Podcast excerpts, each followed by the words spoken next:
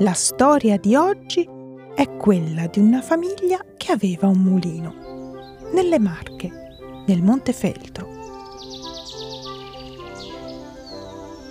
Fin dal XVII secolo i rattini avevano sviluppato la loro attività di mugnai, migliorando progressivamente la struttura delle macchine e curando la roggia che portava acqua dal torrente Foglia fino a casa loro.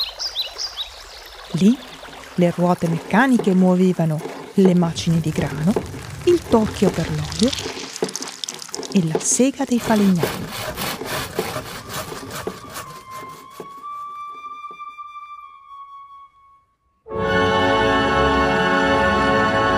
Nel 1849 Garibaldi, mentre fuggiva da Roma sconfitto, trovò rifugio con i suoi uomini ed una morente Anita proprio nella casa della famiglia Rattini, a pagamento.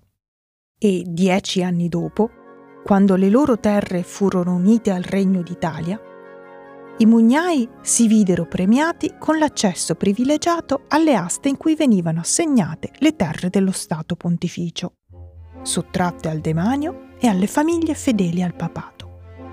Era il cosiddetto tesoro di Garibaldi, quella ridistribuzione delle ricchezze e delle influenze che fece e disfece fortune nell'Italia unita e ridisegnò i rapporti di forza nelle città e nelle campagne.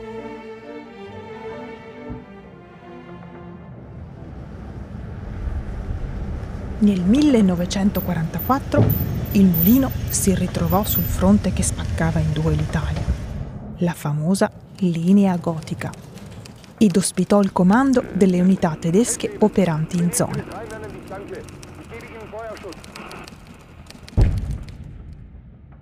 Ma nelle cantine, certe notti, si ospitavano anche i partigiani.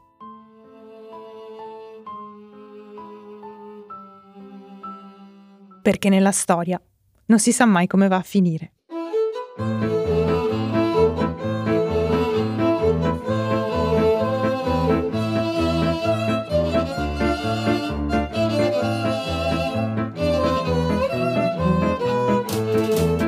Le Tovagliette sono un podcast prodotto da Kaleid Acoustics.